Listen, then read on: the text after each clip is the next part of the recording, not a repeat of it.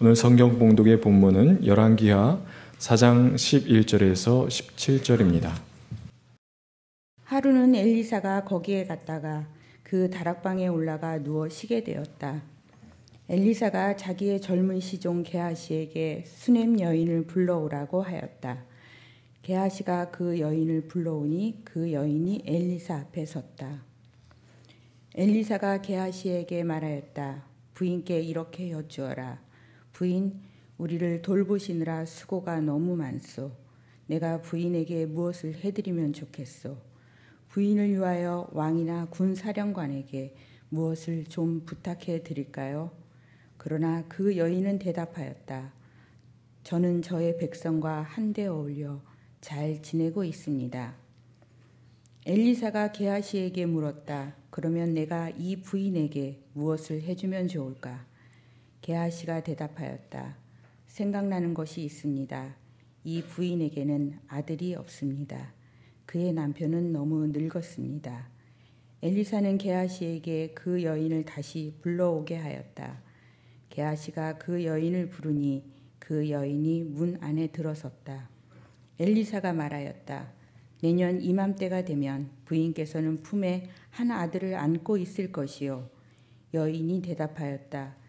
그런 말씀 마십시오, 예언자님. 하나님의 사람께서도 저 같은 사람에게 농담을 하시는 것입니까? 그러나 그 여인은 임신하였고 엘리사가 말한 대로 다음에 같은 때에 아들을 낳았다. 이는 하나님의 말씀입니다. 참 좋으신 우리 주님의 자비와 은총이 교회 여러분 모두와 함께 하시길 빕니다. 설 연휴 잘 보내셨는지요? 어, 떤 분이 SNS에 쓴 걸 봤습니다. 어, 자기 부장님이 연휴가 시작되기 전에 우리 연휴 끝나면 통통해져서 만납시다. 그렇게 말했는데 내가 부장 말을 이렇게 잘 들을 줄 몰랐다고. 여러분 보니까 별로 통통해진 것 같지는 않은데 그래도 활기찬 모습으로 예배에 동참해 주셔서 참 감사 합니다. 다양한 일들이 벌어지는 세상에 우리들이 살고 있습니다. 그래서 한 주간을 돌아보면 행복한 일, 또 슬픈 일, 다양한 일들이 우리의 삶의 무늬를 구성하고 있습니다. 아, 이번 주간에 제 마음속에 아, 좀 크게 다가왔던 한 사람이 있었습니다. 여러분도 아마 기억하실 텐데요. 윤한덕 종암응급의료센터장이었습니다. 아, 이분은 한국의 응급의료 체계를 바로잡는 일에 생을 걸었던 분입니다. 아, 제 나이가 50도 되지 않았는데 그는 평안하게 살 수 있는 길을 버려두고 정말 고단하게 이를 데 없는 변혁의 길을 나섰다가 예기치 않은 시간에 하늘의 부르심을 받았습니다. 응급 상황에 처한 사람들이 따뜻하게 돌봄을 받는 시스템을 만들어야 된다고 그는 확신했습니다. 가장 응급 상황 속에 처해 있는 아, 그런 아, 사람들이 전문의가 아닌 전공의들의 돌봄을 받는 게 마땅치가 않다. 이건 좀 체제가 바뀌어야 된다. 그런 노력을 정말 아, 기울였던 분입니다. 호련히 세상을 등지게 되었습니다. 저절로 기도가 나왔습니다. 아, 주님, 이분에게 하늘의 위로와 평강을 주십시오. 잘하였도다 착하고 충성된 종아 칭찬해 주십시오. 하는 그 기도가 저절로 생겨났습니다. 세상이 아무리 악해 보여도 세상을 아름답게 만들어내기 위해 보이지 않는 곳에서 헌신하고 일하고 있는 사람들이 참 많이 있습니다. 그런 분들 덕분에 세상은 조금씩 더 나은 방향으로 발전해 가고 있습니다. 지난 12월 11일 아, 대한화력발전소의 컨베이어 벨트에 끼어서 숨졌던 비정규직 청년 노동자 김영균 씨의 장례식이 어제 아, 있었습니다. 우리가 그의 이름을 기억해야 하는 까닭은 뭐냐면 바로 그런 이들의 억울한 희생을 통해, 통해서 우리 사회가 조금 더 나은 방향으로 가지 않는다고 한다면 우리는 그들의 생명을 낭비한 죄를 하나님 앞에서 어떻게 처리할 수 있을는지 우리가 정말 두려운 마음으로 돌아봐야 하기 때문에 그렇습니다. 저는 늘 시편 144편에 나오는 한 구절을 마음속에 명심하고 있습니다. 우리의 거리에는 울부짖는 소리가 전혀 없을 것입니다. 라고 하는 이 시인의 꿈이 우리 모두의 꿈이 되었으면 좋겠습니다. 억울하기 때문에 거리로 몰려나가 외치는 사람들이 더 이상 발생하지 않은 세상이 되면 얼마나 좋을까 그런 생각인 것이죠. 일상의 반복이 어떤 이들에게는 권태로울지 몰라도 어떤 이들에게는 정말로 누려보고 싶은 그러한 시간일 수도 있습니다. 잠을 자고 밥해 먹고 일하고 그리고 사람들을 만나 사귀고 책도 보고 음악도 듣고 어떻게 보면 반복되는 일상이 지루하게 느껴질 수도 있지만 그러나 그 일상을 누리지 못하는 사람들이 우리 주변에는 정말 많이 있습니다. 그렇게 우리는 말합니다. 특별할 것도 없는 일상이야말로 하나님의 은총이 우리 속에 유입되는 통로가 되기도 한다는 사실 말입니다. 세상의 온갖 것을 다 누리고 살았던 전도수 기자는 자기의 인생의 경험을 담아가지고 이런 말을 우리에게 들려주고 있습니다. 기쁘게 사는 것, 살면서 좋은 일을 하는 것, 사람에게 이보다 더 좋은 것이 무엇이랴? 사람이 먹을 수 있고 마실 수 있고 하는 일에 만족을 누릴 수 있다면 이것이야말로 하나님이 주신 은총이다라고 말합니다. 만약 우리들이 이런 일상적 은총을 누리고 있다고 한다면 그것은 내가 잘해서가 아니라 우리에게 그런 일상적 평안함을 안겨주기 위해 분투했던 사람들의 땀 흘림과 피 흘림 덕분임을 우리가 잊지 말아야 할 겁니다. 안심하며 살 수 있는 세상을 만들기 위해 얼마나 많은 사람들이 땀을 흘렸는지 알 수 없습니다. 세상에는 이런저런 불의의 사건, 사고로 생명을 잃어버린 사람들이 있고 그들의 슬픈 가족들이 있습니다. 그리고 지금도 여전히 가난과 질병에 시달리는 사람들이 있습니다. 삶의 벼랑 끝으로 내몰리고 있는 사람들도 있습니다. 자기의 땅에서 살 수가 없어서 난민되어 세상을 떠돌면서 누구도 맞아주지 않는 냉담함 속에서 일상의 행복을 꿈꾸는 난민들도 세상에 정말 많이 있습니다. 그런 사람들의 시린 마음을 헤아리고 그들이 홀로가 아님을 느낄 수 있게 해주는 것, 바로 이것이 하나님의 사람들로 부름받은 우리의 과제가 아닌가 하는 생각을 늘 하고 있습니다. 그런데 세상은 우리의 일상적인 평온함을 늘 흔들어 깨뜨립니다. 욕망을 자극합니다.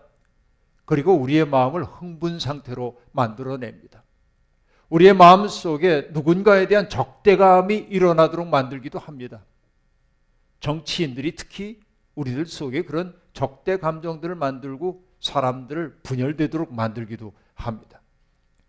그 때문인지 느긋한 평화를 누릴 줄 아는 사람들이 별로 없습니다. 그 얼굴이 해처럼 빛나는 사람을 만나기가 어렵습니다. 호흡이 가지런하고 그리고 만나는 사람 속에 사람들에게 선선한 미소를 지어줄 줄 아는 사람 만나기가 정말 어려운 시대에 살고 있습니다. 사람들의 목소리는 점점 커지고 있고요. 작은 차이도 못 견뎌 하는 이들이 늘어나고 있습니다. 피해의식이 큰 사람들일수록 사소한 차이, 를 견디지 못하고 분노 합니다. 자기의 분노를 드러냅니다. 그 사람의 분노가 또 다른 분노를 부르기도 합니다. 그 때문에 우리 사회는 물질적으로는 넉넉해졌지만 혐오와 냉소가 넘치는 세상이 되었습니다. 그리고 누군가에게 수치심을 안겨주려는 사람들이 정말 거리를 많이 활보하고 있습니다. 종교인들은 이런 세상을 바로잡아야 합니다. 그러나 지금 한국 사회에서는 종교가 혐오와 수치의 생산 공장이 되고 있습니다. 특별한 계시나 신비 체험을 빌미로 삶에 지친 사람들의 마음을 뒤흔들어 놓고 그들을 사로잡아 자기의 종으로 삼는 거짓 종교인들이 세상에서 존경을 받고 있습니다. 이것이 슬픈 현실입니다. 감리교의 창시자인 존 웨슬리는 광신의 번성이라고 하는 설교에서 성도들에게 이렇게 경고하고 있습니다. 자기가 특별한 은총을 받았다고 하는 사람일수록 교만에 빠진 거라고 말합니다. 이것은 아주 단적으로 그렇게 얘기하고 있습니다. 교만함은 그 사람의 광신을 더욱더 강화시키므로 믿음과 사랑의 샘물 그리고 의와 참된 성결의 샘물을 말려버린다고 그는 단적으로 말했습니다. 영적으로 교만한 사람들의 특색은 무엇입니까? 다른 사람의 말에 귀를 기울이지 않는 겁니다.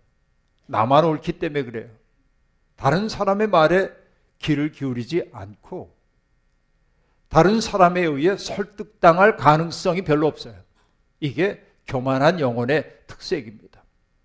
그는 오직 자기 판단과 의지에만 집착하기 때문에 점점 불친절하게 변하고 그리고 악마적인 성질을 드러내기까지 합니다. 바로 이것이 무엇이냐면 종교를 일상과 구별된 특별한 어떤 것으로 바라보는 사람들이 하고 있는 일입니다. 저는 그래서 묻습니다. 종교란 특별해야 하는가? 종교란 언제나 비일상적 경험이야만 하는가? 물론 신앙이라고 하는 것은 비일상적인 경험의 차원이 분명히 있습니다. 그러나 그것만이 신앙의 모든 것인 것처럼 말해서는 안 됩니다. 오히려 그런 비일상적인 체험이 우리의 일상을 거룩하고 따뜻하게 바꿔야 합니다. 우리에게 주어져 있는 비근한 일상을 아름답게 살아내도록 하지 않는 종교적 진리가 있다고 한다면 그건 허위일 겁니다. 있을 수 없어요. 그것은.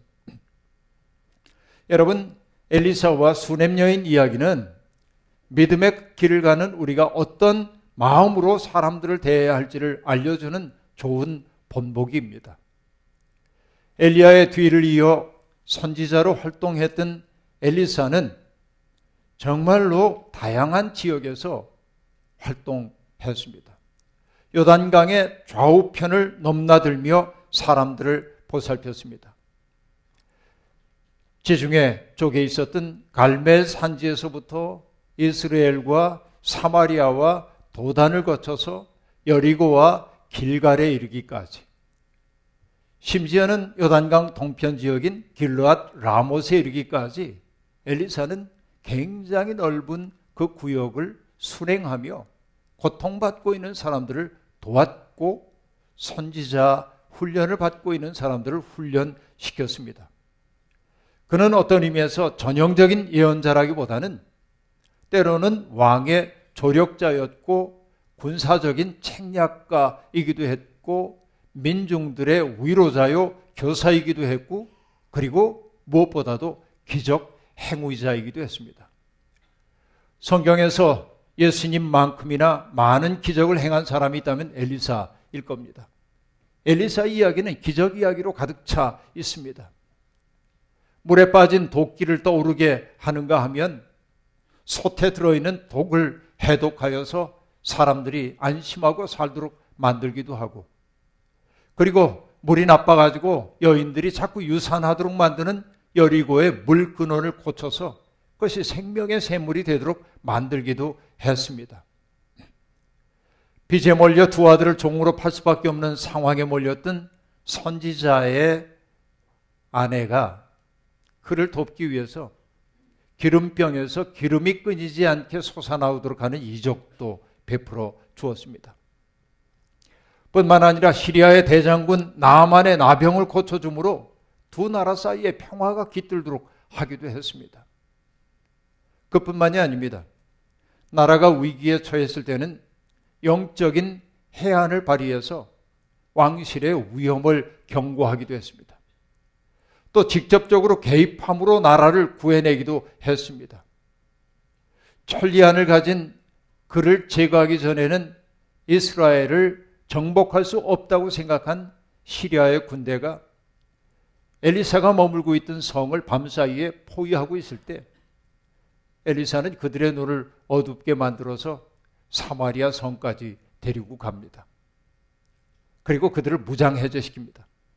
그리고 그들의 눈이 열립니다. 자기들이 적군의 한복판에 와 있다는 사실을 알고 그들은 허둥거렸겠죠. 그때 왕이 엘리사에게 묻습니다. 이 사람들 다 죽일까요? 엘리사가 말합니다. 우리가 한 일이 아무것도 없는데 그들을 죽이다니 말이 됩니까? 차라리 이 사람들을 잘 먹여서 돌려보내십시오. 왕은 예언자의 말을 그대로 따랐습니다. 잠시 동안의 평화가 그 땅에 드리워졌습니다. 엘리사가 이렇게 다양한 활동을 할 수 있었던 것은 무엇 때문일까요? 그가 하나님의 영에 충만한 사람이었기 때문에 그렇습니다. 하나님의 영, 바로 그것이 그의 삶의 비결이었습니다. 하나님의 영이 하시는 일은 정말 다양합니다. 때때로 하나님의 영은 창의력으로 나타나기도 합니다. 여러분, 출애굽 공동체가 회막을 지으려 할 때 하나님은 부살렐과 오홀리압에게 하나님의 영을 불어넣으셔서 그들로 하여금 회막에서 쓸 여러 기물들을 만들도록 했습니다. 그러니까 여러분, 여기에 우리 교우들 가운데도 창의적인 일을 하는 사람이 있다고 한다면 하나님의 영을 간절히 구하세요. 그, 그것보다 좋은 비결이 없어요. 그런데 여러분, 그뿐만이 아닙니다. 이 엘리사는, 아, 엘리사가 아니라 하나님의 영은 어떤 일도 하냐면 에스겔이 보았던 해골의 골짜기 여러분 기억하잖아요. 하나님의 숨이 그곳에 불어가자 마른 뼈 같은 사람들이 일어나 하늘 군대를 이루게 되잖아요. 하나님의 영은 봉기하는 힘으로 일어섭니다. 죽은 것 같았던 사람들을 일으켜 세우는 힘이 되기도 합니다. 요한복음은 하나님의 영이 하시는 일을 그렇게 말하죠. 성령이 너에게 임하시면 너희가 모든 하나님의 말씀을 기억하게 될 거라고 얘기합니다. 성령은 우리에게 하나님의 말씀을 기억하게 해줘요. 그리고 보혜사가 오셔서 하시는 일은 무엇입니까? 의와 죄와 심판에 대해서 모든 것을 깨우쳐 줄 것이다. 그렇게 얘기합니다. 이것이 성령이 하는 일이에요. 여러분, 엘리사가 자기의 스승인 엘리야가 세상을 떠나게 될 것을 알 때 그의 곁에 딱 붙어 있습니다. 엘리야가 엘리사에게 묻죠. 내가 내게 뭘 해주기를 원하냐? 그때 엘리사가 뭐라고 얘기했습니까? 스승님, 스승님이 가지신 영감의 갑절을 내가 누릴 수 있으면 좋겠습니다. 그 때문일까요?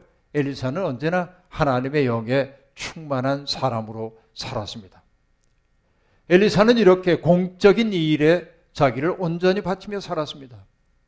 하지만 엘리사는 사적인 삶에서도 성실했습니다. 그는 자기 주위를 세심하게 살피는 사람이었단 말입니다. 오늘 본문 말씀이 그 예입니다. 수냄 여인, 그 여인의 이름은 우리에게 안타깝게도 알려져 있지 않습니다.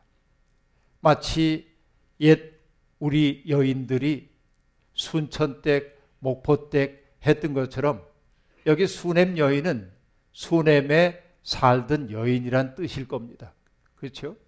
수냄 여인. 이름은 알 수 없어요.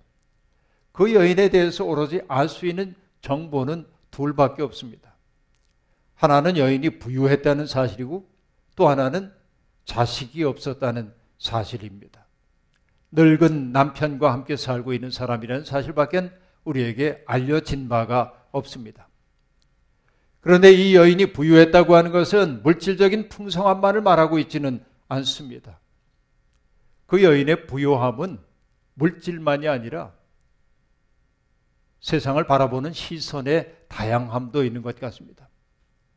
이 여인은 집안에만 들어있는 여인이 아닙니다. 세상 돌아가는 이치를 누구보다 잘 알고 있는 사람입니다.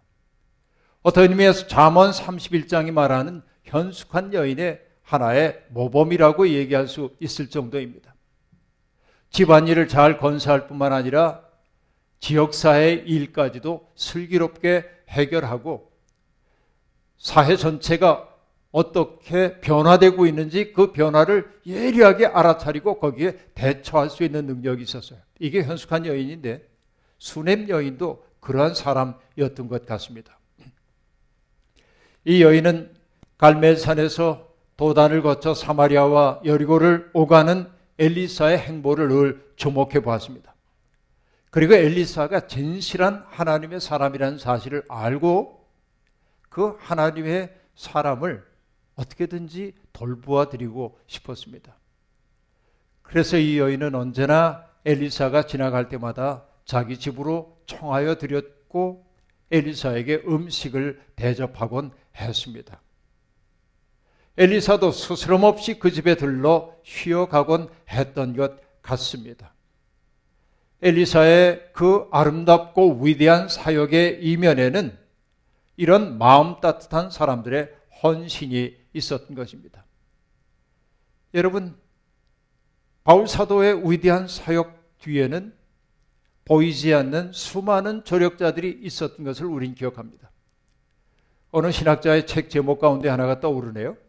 그 책 제목이 뭐냐면 최후의 만찬은 누가 차렸을까라고 하는 겁니다.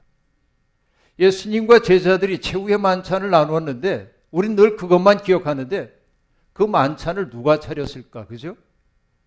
그러니까 중요한 것은 뭐냐면 언급되지 않은 것들에 주목할 줄 아는 거예요. 그러니까 이 엘리사의 위대한 사역 뒤에는 이렇게 보이지 않게 엘리사를 지원했던 사람들의 마음이 있다는 것입니다. 여러분 이것은 예수 운동도 마찬가지였습니다. 누가는 하나님 나라를 선포하고 복음을 전하는 주님의 선교 여행에 열두 제자만이 아니라 갈릴리에서부터 여인들도 동행했다고 말합니다. 특히 헤롯의 청직인 구사의 아내 요한나와 수산나와 다른 여인들이 자기들의 가진 재산으로 예수님 일행을 돌보았다고 그렇게 말합니다. 그러니까 예수 운동의 물적 토대는 바로 여인들의 헌신이 있었음을 보여주고 있습니다. 그런데 이 수냄 여인은 단순히 먼 행로에 지친 이 엘리사를 음식을 대접하는 데서만 머물지 않았습니다. 엘리사를 위해 더 뭔가 아름다운 일을 하고 싶어 했습니다. 벌써 여러 해 됐는데요. 우리 한상익 장로님을 통해 배운 말이 있습니다. 한 장로님이 함축성 있게 얘기했어요. 목사님, 내가 기대하는 만큼 상대방이 내게 해주면 감사한 마음이 생깁니다. 그게 감사합니다. 감동은 뭔지 아세요? 그러고 얘기합니다. 내가 전혀 기대하지 않았는데 내가 기대한 것보다 더 많은 것을 나를 위해 마음 써줄 때 감동이 내 속에 일어납니다. 누군가에게 감사하는 일, 감사하는 마음이 일어나도록 만드는 것도 소중하지만 정말 감동스러운 일들도 있거든요. 이 수냄 여인은 그랬습니다.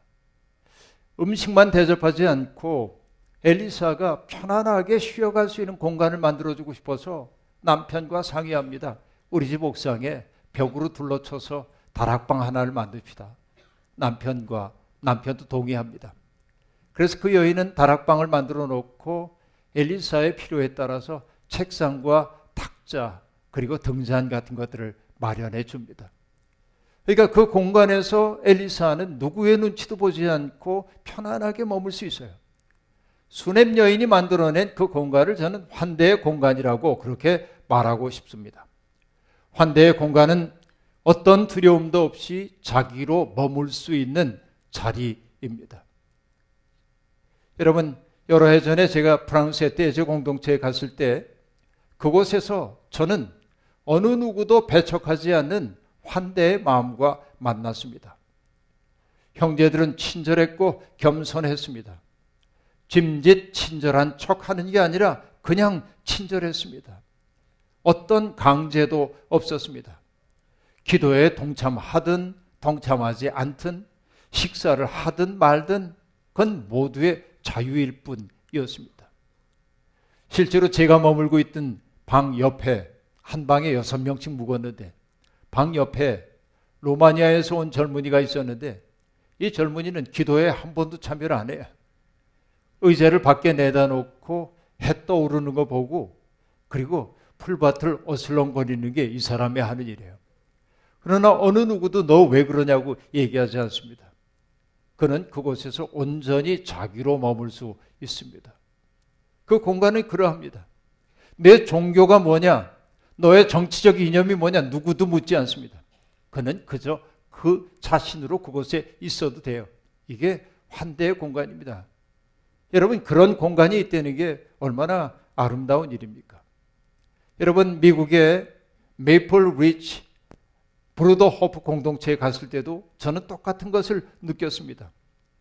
그들은 낯선 방문자에게 과도한 관심을 보이지 않았습니다. 그렇다고 하여 무관심하지도 않았습니다. 눈이 마주칠 때마다 선선한 웃음을 보여주었고 축복의 말을 건네주었습니다. 이야기를 나눌 때는 깊은 관심을 가지고 들어주었습니다. 무엇보다 인상적이었던 것은 그 브루더호프 공동체의 입구에 있는 welcome center였습니다. 환영하는 곳이란 말이죠. 그 welcome center에는 그 호프 공동체 출판부가 만들어낸 책들이 다 진열되어 있습니다. 그런데 그곳 방문한 사람은 자기가 원하는 만큼 가져가도 됩니다. 풀이에요. 책 좋아하는 저도 열 몇 권을 가져왔습니다. 무거웠습니다. 물론 저는 그 마음이 너무 고마워서 그 책값만큼의 도네이션을 하고 왔지만 그래도 기분이 너무 좋았어요. 이렇게 값없이 환대받는다는 것이 얼마나 행복한 일인지 알 수가 없습니다. 중증 장애인들을 위한 공간인 라루시 공동체의 설립자인 장 바니에는 환대란 공동체가 살아있음을 보여주는 표지 가운데 하나라고 말합니다. 낯선 사람이든 방문객이든 간에 다른 사람을 초대하여 함께 생활하도록 하는 것은 우리가 두려울 것이 없고 함께 나눌 진리의 보화를 소유하고 있음을 보여주는 표지가 된다. 그렇게 말합니다. 누군가를 환대한다는 것은 뭐냐면 두려움이 없다는 것이고 함께 나눌 보화가 있다는 것입니다. 우리가 누군가를 환대하지 못하는 까닭은 뭐냐면 내 속에 두려움이 가득 차 있다는 얘기이고 함께 나눌 보화 같은 것 내 속에서 발견하지 못했다는 말이에요. 거꾸로 뒤집자면 그런 말이 된다 하는 얘기입니다. 여러분, 값진 보화를 가진 사람만이 다른 사람들을 자기 삶의 자리에 따뜻하게 맞아들입니다. 수냄 여인은 그런 사람이었습니다. 수냄 여인은 하나님의 사람으로부터 뭔가를 얻고 싶었던 것일까요? 그런 것 같지는 않습니다. 그 여인의 따뜻한 환대에 고마움을 느낀 엘리사가 시종인 게하시를 시켜서 뭔가 자기가 도울 일이 있으면 말해달라고 말합니다. 왕이나 군사령관에게 부탁해서 해결해야 할 문제가 있다면 내가 언제든지 힘을 쓰겠다는 것입니다. 이 여인이 부유했기 때문에 그 지역사회에 살고 있는 가난한 사람들이 혹시 적대감을 보일까봐 경비초소라도 만들어주고 싶었던 것인지도 모릅니다. 그러나 이 여인은 아무것도 필요하지 않다며 이렇게 말하죠.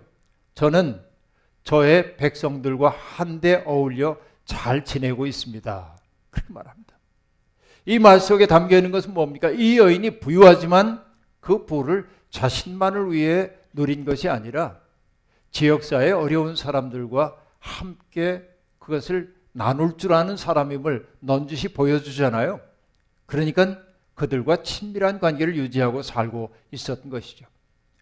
수냄 여인은 뭔가 대가를 바라고 하나님의 사람을 영접한 것이 아니었습니다. 조금의 사심도 없었습니다. 순수한 섬김입니다. 그저 좋아서 하는 일이었습니다. 이 마음이 참 그립습니다. 보상 심리가 많을수록 사람은 불만에 빠지게 마련입니다.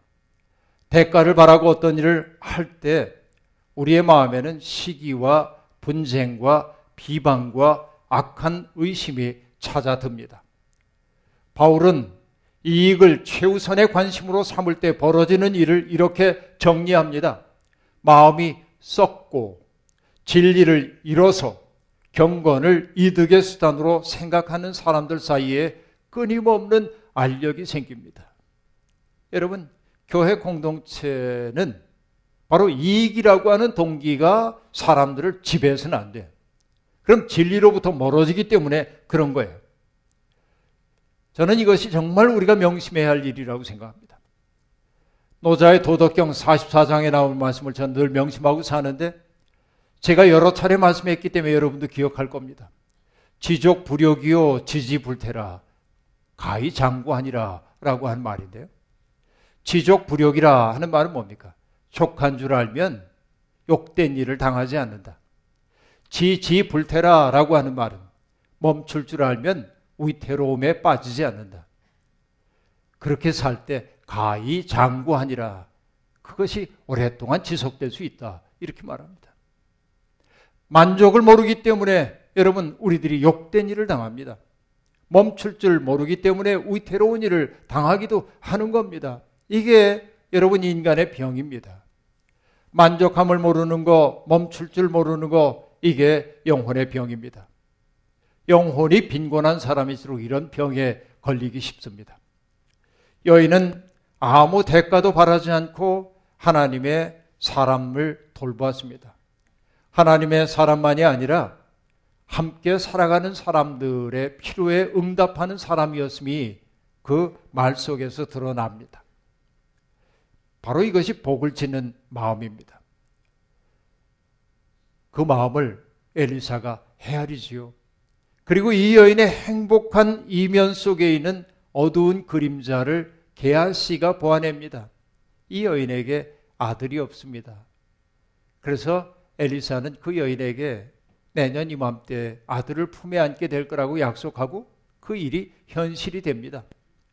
나중에 그 땅에 7년 기근이 들었을 때 여인은 블레셋으로 피신할 수밖에 없었지만 기근이 끝나고 고향에 돌아왔을 때 하나님의 사람의 도움으로 그 여인의 모든 재산을 다시금 되찾는 일도 벌어집니다. 뿌린 대로 거두는 것이지요. 여러분 세상에는 바람을 심어 광풍을 거두는 어리석은 사람도 있지만 사랑을 심어 생명을 거두는 지혜로운 사람도 있습니다.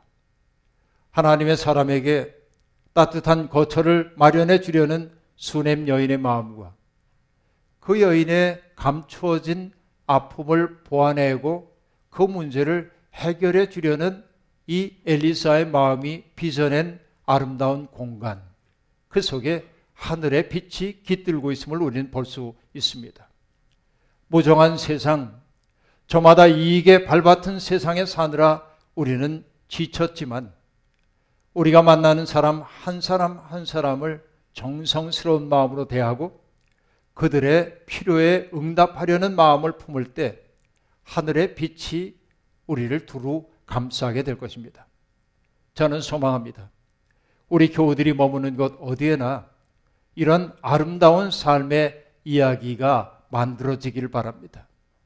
수냄 여인의 이야기가 아니라 청파 교우들의 아름다운 삶의 이야기가 세상을 밝히는 하늘의 빛이 되기를 주의 이름으로 축원합니다. 아멘. 주신 말씀 기억하며 거듭의 기도 드리겠습니다. 하나님, 우리는 참 어쩔 수 없는 사람들입니다. 마음으로는 사람들에게 친절한 사람, 행복을 안겨주는 사람이 되고 싶지만 일상을 살아가면서 우리는 불친절한 사람, 나의 이익을 따르느라 다른 사람의 마음에 상처를 안겨주는 사람으로 살곤 했습니다. 어쩔 수 없는 이것이 우리의 고질병이라고 고백하고 그저 머무는 사람이 되고 싶지 않습니다. 조금씩 조금씩 우리의 삶을 고쳐나가게 도와주시옵소서. 그래서 적대감이 넘치는 세상에서 환대의 공간을 열어가게 도와주시고 불친절한 세상에서 사람들의 시린 마음을 따뜻하게 감싸 안는 친절한 사람들이 되게 도와주옵소서. 예수님의 이름으로 기도하옵나이다. 아멘.